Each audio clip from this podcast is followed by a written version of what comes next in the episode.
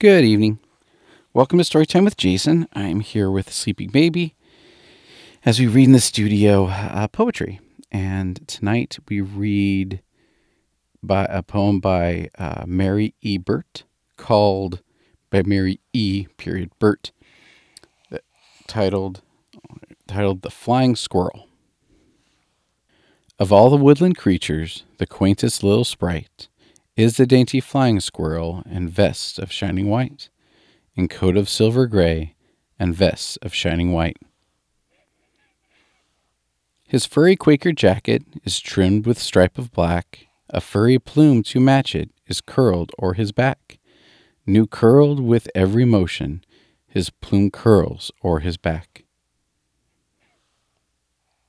No little newborn baby has pinker feet than he.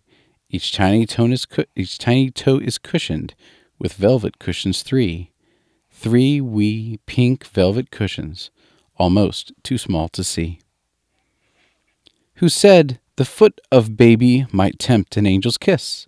I know a score of schoolboys who put their lips to this, this wee foot of the squirrel, and left a loving kiss.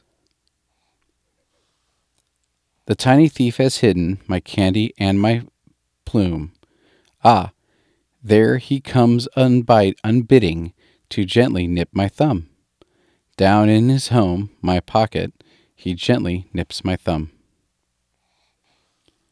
How strange the food he covets, the restless, restless wight. Fred's old stuffed armadillo, he found a tempting bite. Fred's old stuffed armadillo with ears, a perfect fright.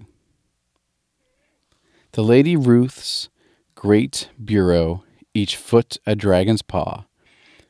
The midget ate the nails from his famous antique claw. Oh, what a cruel beastie to hurt a dragon's claw. To autographic copies upon my choicest shelf. To every dainty volume the rogue has helped himself. My books, oh dear, no matter, the rogue has helped himself. And yet, my little squirrel, your tastes are not so bad. You swallow cured completely, and psychologic Ladd.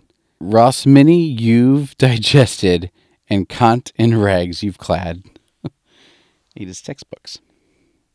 Gnaw on, my elfish rodent, lay all the sages low.